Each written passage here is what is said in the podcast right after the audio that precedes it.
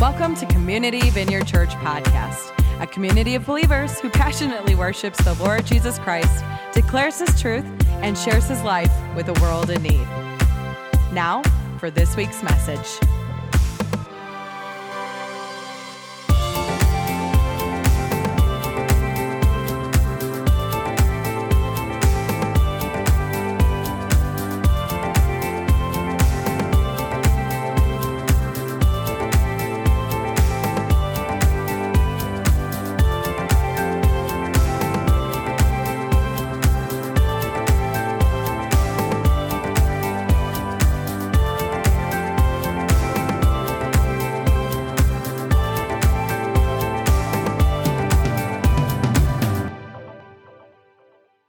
Well, some of you guys have heard this story. I've been talking to people about Calvinism and, and the Reformed Church the last few weeks, and some of you guys have, have heard this story. I, I, I had a professor when I was in college, in graduate school, who was like a staunch Calvinist. And I don't mean like staunch, like, I, I mean, he was like hard determinism, you know, Calvinist, right? But I didn't know that until about halfway through the semester because he started off real slow, like with some of the propaganda. And he got to choose what he would have us reading. So he started off with some of the early church fathers, where they talked about the sovereignty of God. And then he, and then he, you know, used, you know, uh, uh, St. Augustine and was kind of going real slow throughout church history.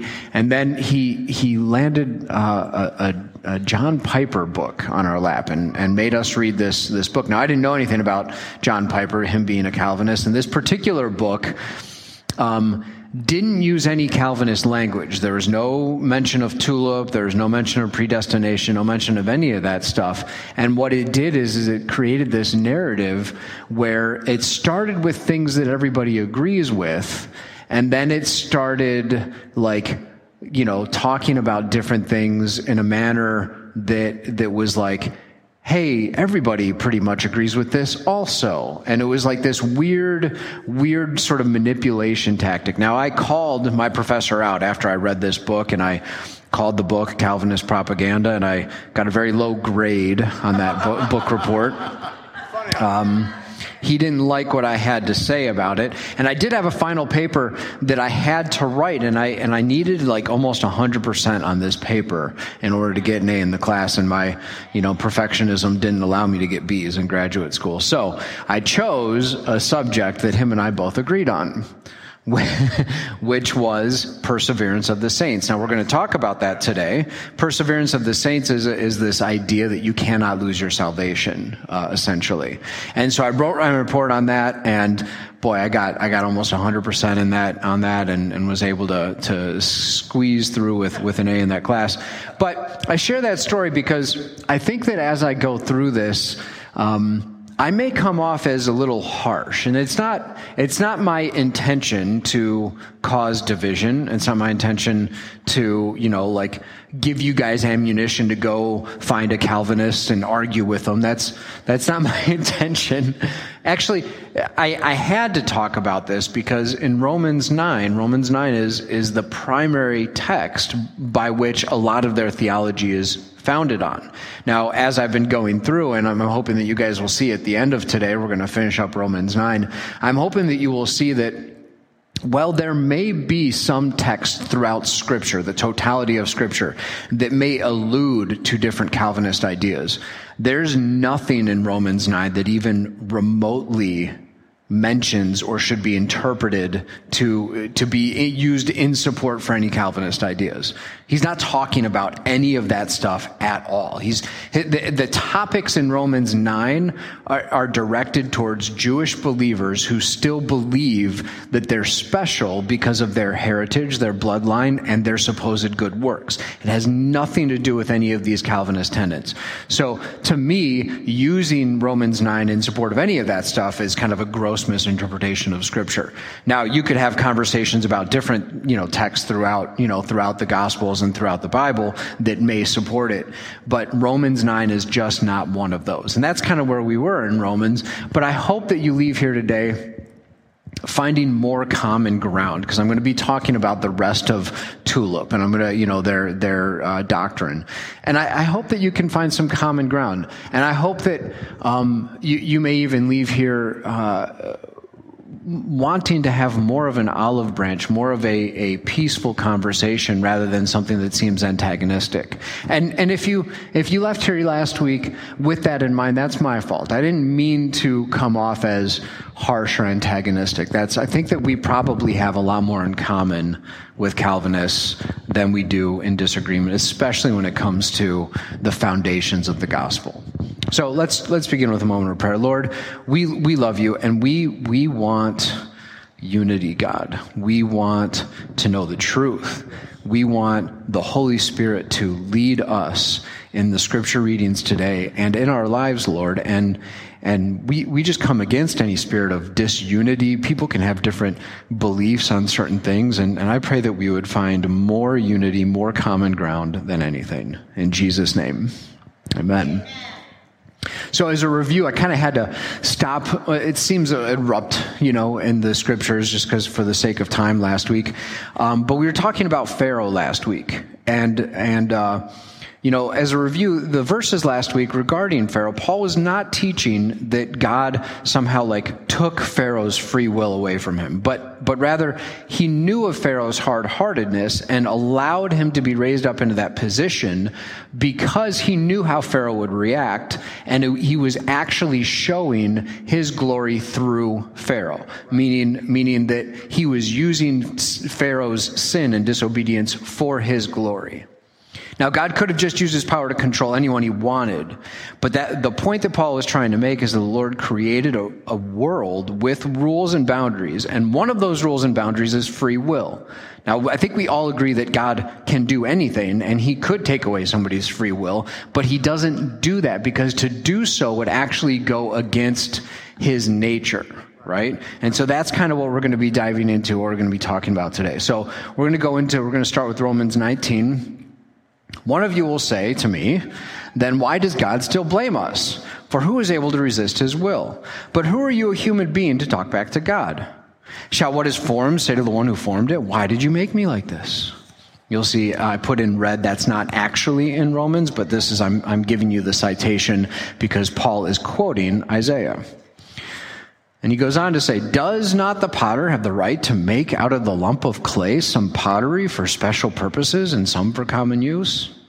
The argument that Paul is addressing, by the way, remember, all throughout Romans, he's having this conversation with an imaginary friend who may be refuting some of his ideas. The argument that he's making again, and last week we talked about, is that God's standard for salvation has nothing to do with bloodline or works. These are continuous connected thoughts all throughout Romans. Paul's not introducing a new sort of random theology in Romans 9 that shakes the foundation of Christianity. He's, he's continuing his comments and they're all progressive thoughts, okay? And the argument that Paul's addressing in these verses, uh, let me just say, if, if Paul was having an actual argument with one of these believers, the believer's statement would look kind of like this, okay? But it's not fair that God says we're not special anymore. It's our bloodline and our good works that make us stand out.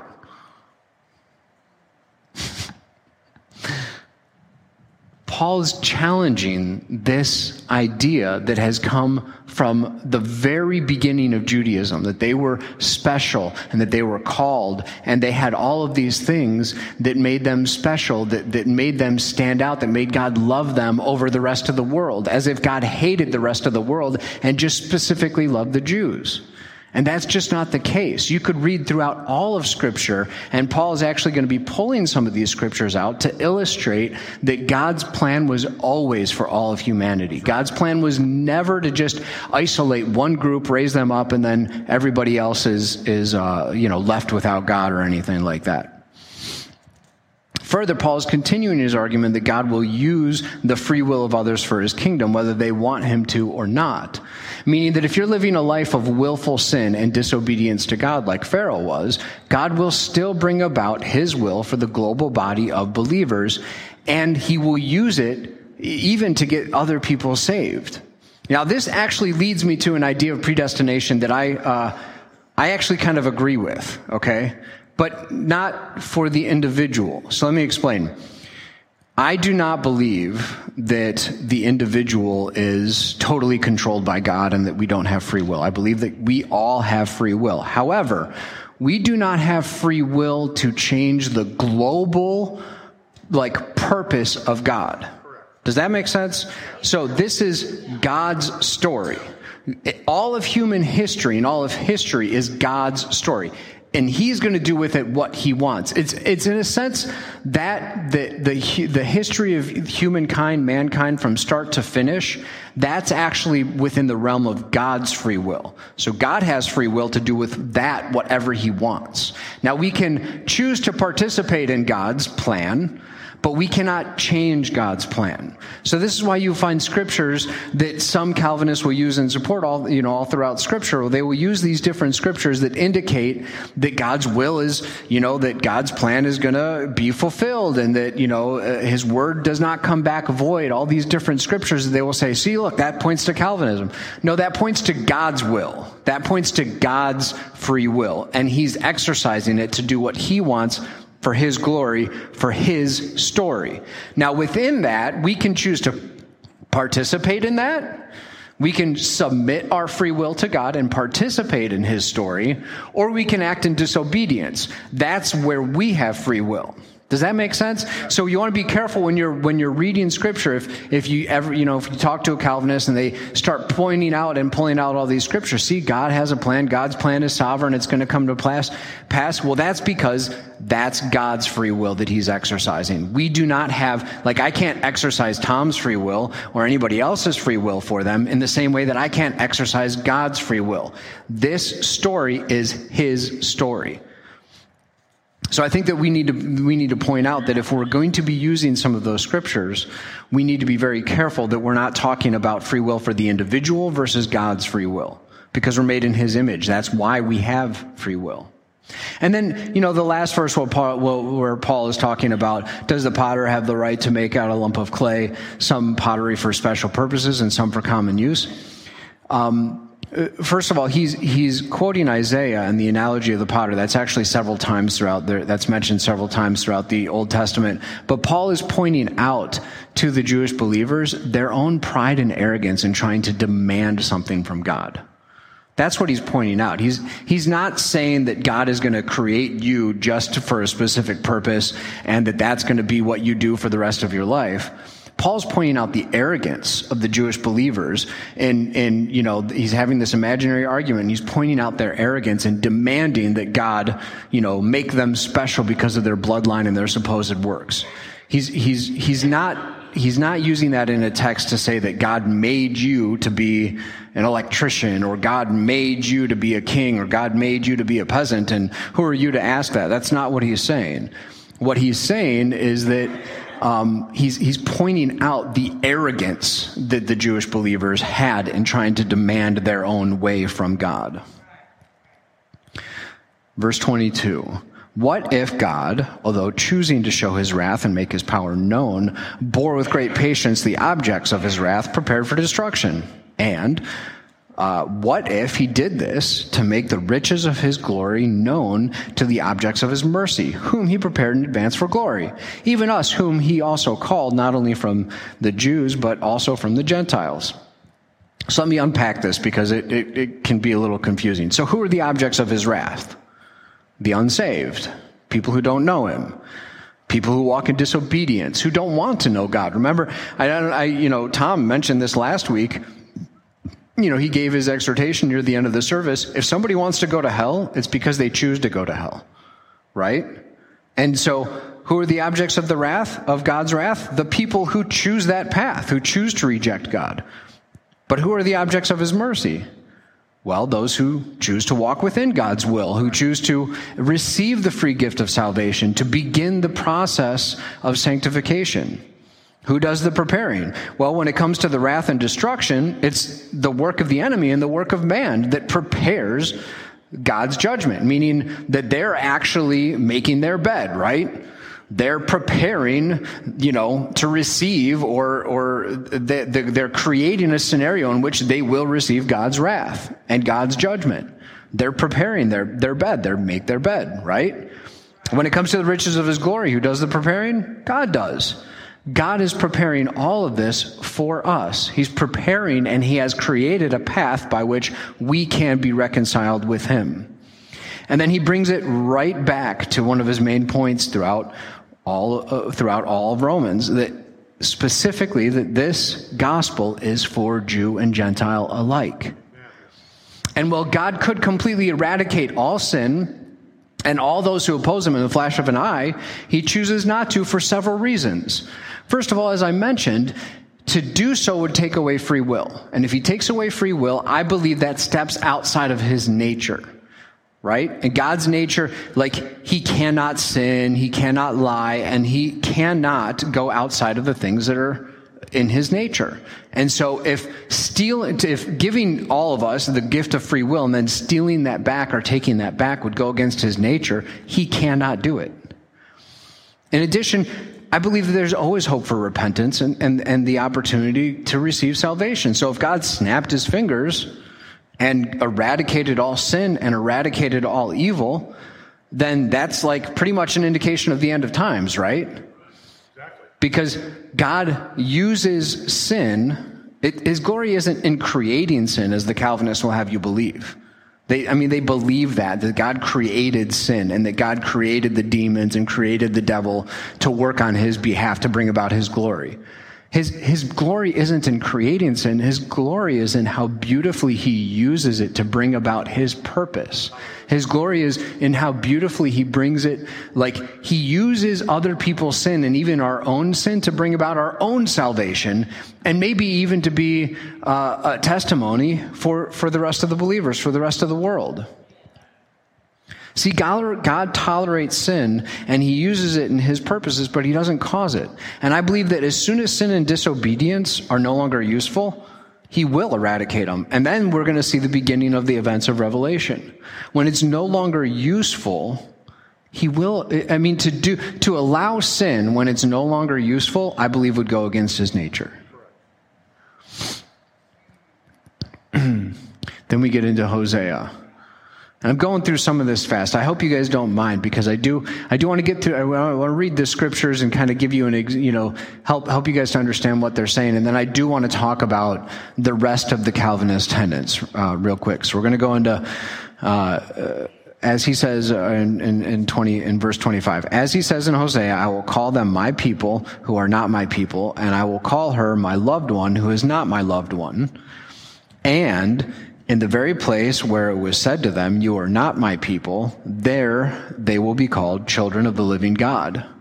So now Paul, I, I, love that Paul does this, and I, and I love listening to pastors who make a claim and then they use it, they use scripture to support their claim. This is, this is what Paul is doing. Paul made a claim, has been making a claim about the gospel being available for everybody, and now he's using scripture to support it. Okay?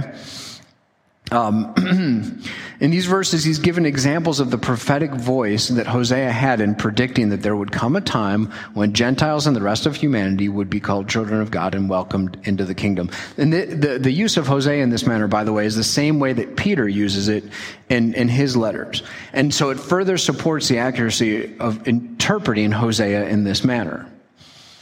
Um, and then he goes on and he begins to use Isaiah. Isaiah cries out concerning Israel, though the number of the Israelites be like the sand of the sea, only the remnant will be saved. For the Lord will carry out his sentence on earth with speed and finality. Like I was kind of saying, as soon as sin no longer has you know, a value in God's kingdom, meaning not, you know, God is using the sin of other people to bring about his glory, not creating it, but as soon as it no longer has value, he will bring about, uh, uh, he will carry out his sentence with speed and finality. And it goes on. It, it is just as Isaiah said previously unless the Lord has left us descendants, we would become like Sodom and we would have been like Gomorrah. Paul's using these scriptures to support his claims from verses 22 through 24. He's reiterating that once the remaining Christians are brought into the kingdom, God will carry out his sentence.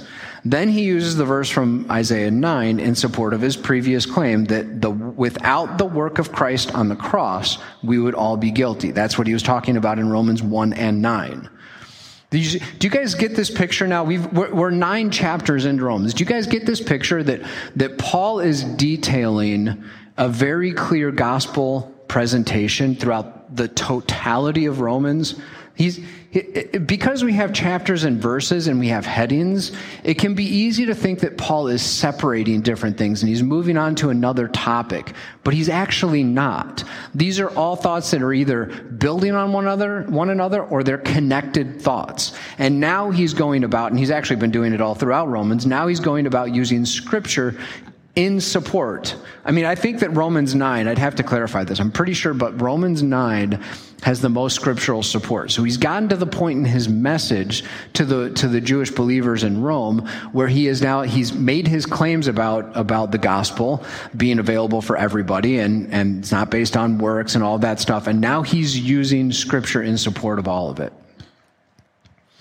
And he goes on, what shall we say in verse 30?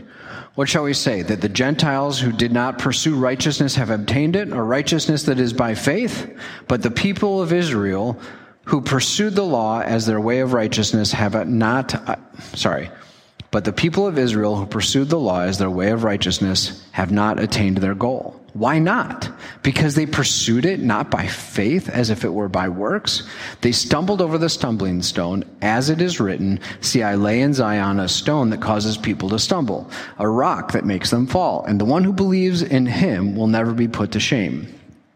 Now, pretty early on in my Christian walk, as I either heard somebody preach on Romans or maybe I read this and maybe read a commentary, we all know as we read that, most of us know, unless you're kind of new to the faith like I was, most of us know that this is in reference to Jesus, Jesus and the ministry of Jesus, right? The stumbling block, okay? But this is actually the first time that anybody uses this as a reference to, you know, quotes Isaiah as this reference. Now, Jesus did it Jesus did it, but not everybody was around. We didn't have, they didn't have the gospels. Like, you know, like people heard of Jesus and they heard of the gospel, so they didn't have the actual written text. So Jesus quoted this at one point in his ministry, and now Paul is also introducing this idea that Jesus and his ministry were like a stumbling block, a stone that caused people to get confused, okay? They caused people to sort of go off the, go, go off the wrong path because they didn't understand what Jesus was saying and what his ministry was saying. And Paul is trying to use this letter to Rome to, to the Roman believers to get people back on that path. Right? So this was a prediction by Isaiah that people were not going to understand the ministry and the life of Jesus. And so Paul is saying, look, Look, look at what Isaiah said about the ministry and life of Jesus. This is why you're getting tripped up. This is why you're confused. Don't let the enemy confuse you when it comes to this, right? So he's wrapping up his statements, his comments on, on uh, related to a works-based salvation for Israel, and he gives a contrast between salvation and the Jews attempting to gain salvation by keeping the law, right? This, that was the whole thing that they were trying to do during this time period was they kept going back, well, don't we, do we need to keep the law? Do we not need to keep the law? What is this? And Paul saying, no, you cannot earn your salvation. It's a free gift, and it's not just for you guys anymore. Now, this will bring us to the end of my scripture reading for Romans, okay? I got through that pretty quick for a couple of reasons. I think, first of all, we're a little behind on the service, but I also really wanted to touch on more Calvinist ideas and, and theologies and beliefs. This, this, normally, I would not, would not do this. Um, if I was just giving an exegesis on these scriptures, because there's really nothing in these scriptures that has anything to do with the five tenets of Calvinism. And I hope that you leave here with that today. Using Romans 9 in support of anything that has to do with the five tenets of Calvinism is just a gross misunderstanding of Scripture. Um, but I'm going to dive into it anyway, just, just for fun. The five points of Calvinism. This is a, a uh, review from last week. We have total depravity, we have unconditional election or sovereign election, we have limited atonement, definite atonement, irresistible grace, and perseverance of the saints. Now, you can see there's a lot of overlap with some of these things as I go through these doctrines, and that's just because they came up with a really bad acronym. They, they, they, had somebody who wasn't very creative. They came up with TULIP. Really, the points of Calvinism probably can be restated in maybe three, two points, three points, something like that, but there's a lot of overlap. So let's talk about total depravity, okay? This concept is based on the comments of Paul in Romans 1 and 2 specifically that without the work of Christ on the cross, humans do not have the ability to bridge the gap between our own sin and God's righteousness. And the law could not be kept, and the law is not the bridge that could keep that, right? Now, if they just stopped there, I'd be like, cool, agree with total depravity. Because everything that I just said, I think is supported by Scripture. But they don't leave it there. The wording that they use is apt is an apt description of the belief that without the work of Christ, they believe that man is fully and completely shot through with sin, that there's nothing redeemable in man. But is that true? Is there, is, are we 100% irredeemable? Now, now, I'm not talking about bridging a gap. We don't have the ability to, but are we 100% evil without? Ah, that's what Tom said. He's reading my notes. We are made in God's image, right? So we can't possibly be 100% evil, right? Second, God made mankind and he said that we're very good, right? Now, of course, this was before the fall, but that doesn't mean that just because we chose sin, that we have nothing redeemable about us. Third, there's a concept called prevenient grace, which I actually do believe is sound. It's, it's kind of, it may be a little complicated to try to find scriptures for it, but it's the grace that's offered to us before we get saved. Or another way of putting it, or another way that it's manifest, is that it, prevenient grace is the grace that lures us into hearing the gospel. It's the grace that, that, that God uses to pull us, and it's actually something that, that is sort of activated within our spirit. It's activated within who we are. And it protects us from the attacks of the enemy before we get saved, and it also helps to guide us into repentance, even before we receive the gospel, right? So, well, I do agree with sort of the conclusion that they make that we can't bridge the gap, which I think comes directly from Scripture. We cannot bridge the gap between between uh, our own our own flesh and God's righteousness without the work of Christ on the cross. Well, I do agree with that. I do not agree with this idea of total and complete depravity. And we know that only a Sith deals in absolutes. Yeah. You're like, what is that? Yeah. Okay. Moving on. Say it again. I didn't hear.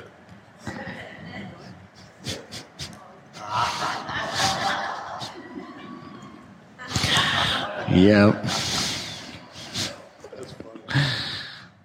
Yeah, I've got memes. I don't normally do memes throughout. If you're a visitor here, I don't always do memes, only when we're discussing Calvinism. I can't help myself. There's so many good ones out there, and if I don't find good ones, then I hire Ruth to make good ones for me because I, I don't know how to do the Canva Pro stuff. Unconditional election. If you missed this, this is basically the idea last week where uh, the Calvinists believe that we don't have any free will that everything that we do was predetermined, predestined is the term that they use, uh, from the beginning of time. So the idea that we have a choice to receive Christ is not an option for the Calvinists. We have no choice. We are either a Christian uh, from before we were born, or we are not a Christian and we are doomed for all of eternity in hell from before we were born. We have no choice in the matter. If you want more details on, I'm not going to cover this this week. I covered it, I think, exhaustively last week. If you want more details, we do have a podcast, and you should listen to our podcast and share it with a friend. Uh, and it's also on YouTube. But here, I've tried to find one.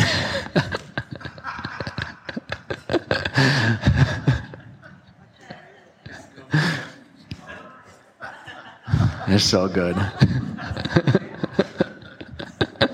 I feel bad for this poor fellow. I mean, he's probably in his 30s by now. You know, but like this has been his picture has been everywhere for decades. Limited atonement, definite atonement. This is the idea that Christ's work on the cross only covers the sins of people who get saved. Now, what do you guys think about that? Does it only cover so like and, and I can kind of understand like the logic behind it, but what does scripture say? Well, I'm glad you asked. Let's go back in time to Romans 5. Why don't we just read Romans 5? It's pretty simple. Consequently, and we're in verse 18, consequently, just as one trespass resulted in condemnation for all people, so also one righteous act resulted in justification and life for all people. And all in the Greek here means all. For just as though we were disobedient, for just as though the disobedience of one man, the uh, the many were made sinners, so also through the obedience of one man, the many will be made righteous.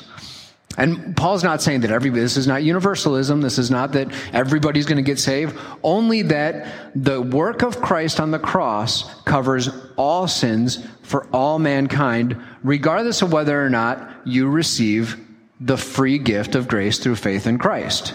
So it's, it's been done. Now all you need to do is receive the gift. If you choose not to receive the gift, then you will be separated from God. It is your choice to receive that gift of, of, of salvation, to receive that free gift of, of uh, sanctification, right? And regeneration. You have to receive it. It's just like Tom said last week. If you go to hell, you choose to go to hell. Then we have, oh, here's another one. and here we are using the Bible. Here we are using the Bible to refute limited atonement. All the. Then we have irresistible grace or effectual grace. This is the idea that if you are chosen, you cannot resist the will of God. Now, to me, there's, it's very difficult to differentiate. I'm not even going to try to differentiate between this and unconditional election because they're really two sides of the same coin. It's this idea that specifically if he's chosen you, you can try to resist, but no matter what you do, you'll eventually become a Christian. Okay. Um, I think it's just simply reiterating that you have no choice in the matter. But this is the doctrine that's commonly associated with the sovereignty of God argument. Okay. So let me just make a few comments on the sovereignty of God because here's the problem with a lot of Calvinists. Calvinists will use this term, sovereignty of God, and they'll hide behind it. So if you have a conversation with them not all of them, I'm generalizing. I'm not trying to villainize them either, but I've had conversations with, with some Calvinists and they just, they, they use this as a shield to prevent them from uh, looking at scriptures and changing their belief. Okay? So they say, well, God is sovereign, so he can do whatever he wants. Okay? Let me just, I agree that God is sovereign. He has all power. He has all authority. He can choose to do anything that he wants unless it's against his nature. For example, God cannot sin. God cannot lie. And I believe that it would go against his nature. I believe that it would, in a sense, be some sort of a deception for all of us to be like, here's free will, uh, but you don't really have it. I determined all that's, that's deception. I believe that that is against God's nature. So I don't believe that he can give us free will, but we don't really have it to begin with. That's not, that's against his nature. God is sovereign. He has all power, all authority, and we have free will. Yes, thank you. It's not one or the other. It's not, but they will use that. They'll be like, well, God is sovereign. God is sovereign. They'll use it and they'll put up a wall. And then if you say, well, what does scripture say about that? Let's read this scripture. No, no, God is sovereign. God is sovereign. And here's the problem with it. It's, it's arguing from, from a place of manipulation. It's called the foot in the door technique. God is sovereign. I get my foot in the door. God is sovereign. We all agree on that, right? right. Now I'm going to introduce all these other ideas, right? The foot in the door technique. It's also generalization because they will use this term that God is sovereign and then they'll generalize it to all of these different ideas. It's a, common da- it's a combination of strategies, and it is the most common argument that a Calvinist will use when you begin to challenge anything that they believe. And, and I believe that it's this idea that most, most apt prevents a Calvinist from receiving any sort of a deviation or change in their beliefs. And, and I think that it's actually almost like a badge of pride. Like, you'll, you'll hear some of them, and I think that this was John Calvin's mistake if you read some of his works. Now, I've not read all of his works. I just get this general sense that when I'm reading Calvin, that he has this pride in the belief that God is sovereign. And, and that if you don't share that belief, that, that somehow like there's something wrong with you or or that or that uh, you know like he's better off or or something like that. There's this almost this pride in the belief that god is sovereign. Now I, and i agree with god i agree with that that god is sovereign. But you can't use that term to then indicate this this this this this and then take away from the narrative in the bible just because god is sovereign does that make sense then we move on. Oh, here, I think I have another one. oh, these are funny.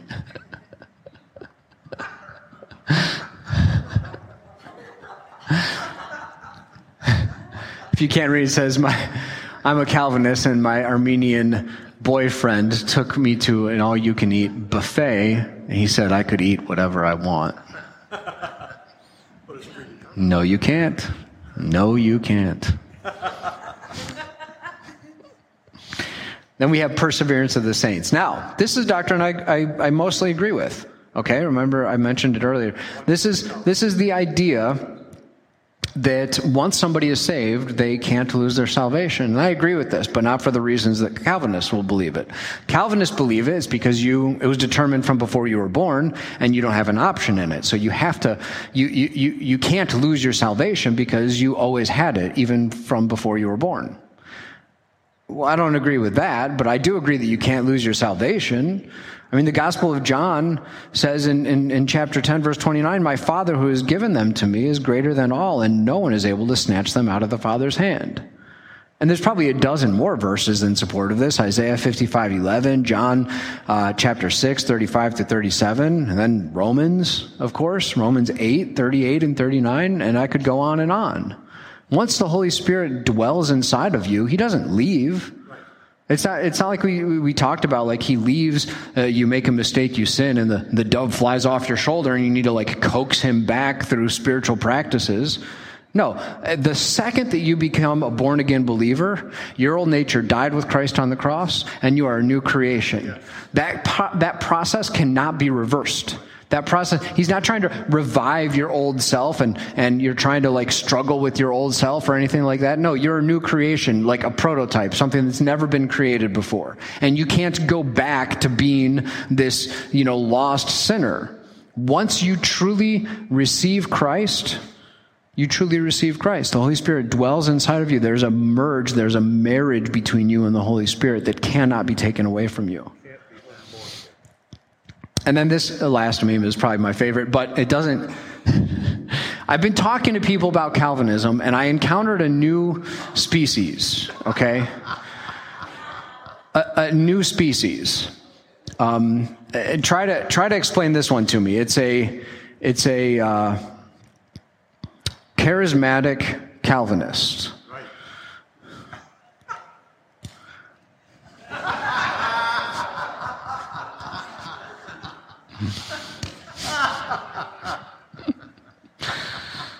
We all know how we felt about Jar Jar. It's the same way that we feel about charismatic Calvinists. now, a brief note on Arminianism. So, if you haven't heard, you've heard me reference it a couple of times. We have this this this fellow named Armenian. Okay, Now, in order to understand Calvinism, you really do need to understand the history behind it. Calvinism flowed out of a response against the Catholic Church, okay?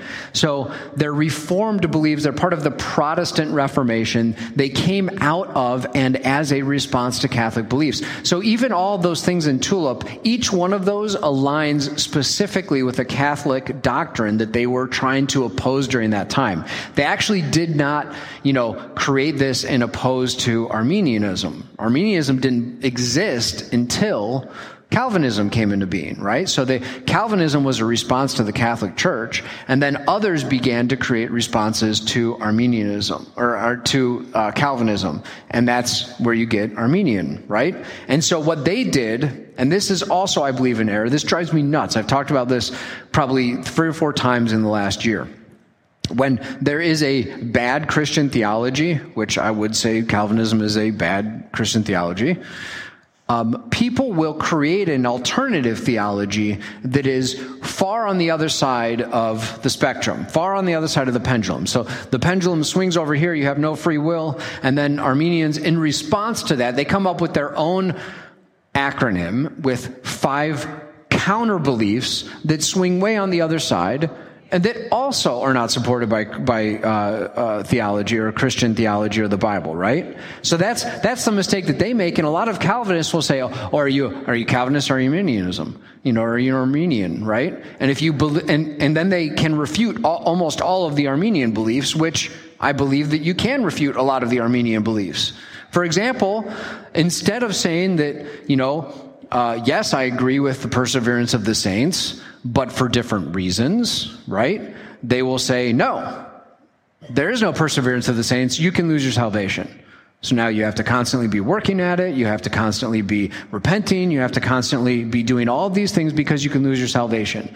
I'm not going to get into all the beliefs that they, they have made, but a lot of people will tell you that you have to be one or the other.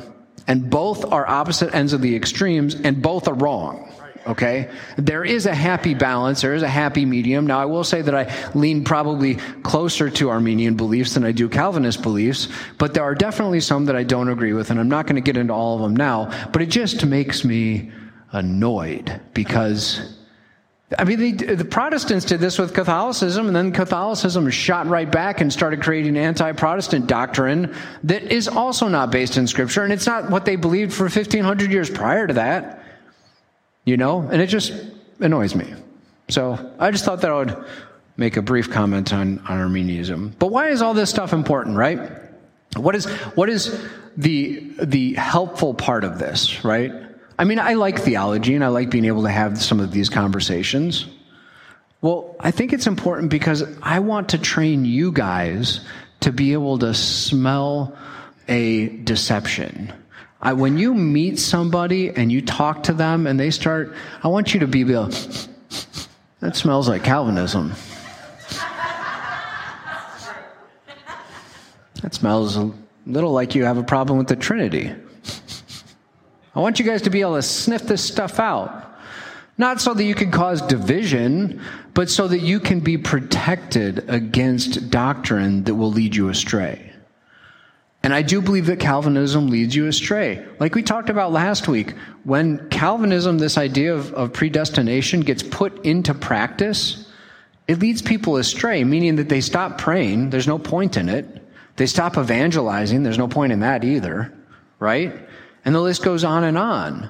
It leads, it, it's not just I'm leading you astray in doctrine and then I can go back to believing everything that I believe and I don't have to change anything. That's where this idea of the charismatic Calvinist comes from. Somebody who's a charismatic and then they become a Calvinist. It's because they believe Calvinism, but they don't follow it to its logical conclusion and they don't put it into practice. But that's an error. Because if you do put it into practice, it's going to lead you astray. And I also want to train you guys to be theologians. If there's anything up here that you disagree with, and I'm going to be honest with you, I could, I could preach for probably a month on each one of the tulip tenets, right? I didn't do an exhaustive thing. If you have any questions, come see me. Do some of your own research. Maybe you disagree with me. Maybe somebody's in here and like, I disagree. That's okay. Let's talk about it. Do your research, challenge me. I'll do some more research and we can have a conversation about it. And I would encourage you guys because I want you guys to be equipped to be able to have these conversations. Don't just believe me blindly. Do the research. Learn about this stuff. Be equipped. Now, I'm going to invite the worship team to come up, but there are some things that I feel like the Holy Spirit gave me as sort of an overarching conclusion for Romans 9. And these overarching conclusions have nothing to do with Calvinism, because Romans 9 has nothing to do with Calvinism. what are the conclusions of Romans 9? Well, salvation is not based on, based on your bloodline or your ethnicity or any family that you were born into or anything like that. Salvation has nothing to do with any of that stuff. Also, receiving salvation or, or, or just the idea of being born again has nothing to do with what you do. It has everything to do with what Christ did. Yes. It's, it's not something that you can earn. This is not a works based salvation. This is not something that if you are good enough, you can be in right standing with God. This is one of the biggest errors that you hear people when you when you you know read or watch some of these videos on YouTube. You know, uh, they ask questions like, "Do you think you're going to heaven, or do you think you're going to hell?" Well, nobody says I'm going to hell. I'm pretty confident. You know, everyone says I'm. I, I think I'm going to heaven because why? I'm a good person, right? If you hear somebody say, I'm going to heaven because I put my faith in Jesus Christ, then yeah, they are probably going to heaven. But if you hear somebody say, well, I'm not a Christian, I think that I could be a Muslim and go to heaven and Buddhist and, you know, that's, that shows that they don't understand the gospel. It shows that they are probably actually not going to heaven because they have put their faith, their idea in what gets you into heaven based on their works, based on their belief that they're a good person. That's not what Scripture says. The other conclusions are is that salvation is an opportunity for everybody. Yes. Everybody has the option for salvation. Now, I want to close here because as I was kind of concluding this in my own thought, I wrote that and then I thought to myself, are there people who I believe are never going to get saved who don't have this option. Now, I, I, can say theologically, I think that everybody has the option, but how many of you guys think that? I don't even want to say any names, it's hard for me, but like, is there somebody either in your life or somebody you watch on TV and you're like, they're hopeless? They're never going to get saved. I'm not even going to pray for them. How many of you guys stop praying for a politician or two? Like we always say that when somebody we don't like gets elected, well, we need to pray for that person. But how many of you guys have stopped? Because you just don't have hope in them. You know, like I see everything they're doing, I don't have hope. How many of you guys have a family member? You're like, I see everything they're doing, and I just stop praying for them because, you know, they're not elect. You know, they're not special. I want you to pray for them again. I want you to go back to praying for them again. Who is that person in your life who you think they're never going to get saved? Is that love to stop praying for somebody? Even if, I mean, even if you think they're lost, too far gone, manipulated by an evil spirit, whatever it is, do not stop praying for that person, that boss that you have. Do not stop praying for that person do not lose hold of the reality that this gospel is available for everybody. And it may just be your prayer that leads that person, that, that prevenient grace. It's your prayer that activates something inside of somebody that coaxes them closer and closer to the gospel. God loves them more than you do, and He's not lost hope. Don't you lose hope either. As we worship the Lord, I want you to I want you to spend some time just, and I'm actually, when I close, I'm going to lead us in a prayer, but as we're spending some time in worship, I want you to pray for that person. And then we can, we can worship together. Amen? Amen. Let's stand and worship the Lord. Thank you for tuning in to Community Vineyard Podcast. If you enjoyed this week's message, click the share button and be sure to subscribe to our channel so that you'll be notified of our latest content. To learn more about Community Vineyard Church or how you can partner with us, please visit our website at www.communityvineyard.org. Until next time.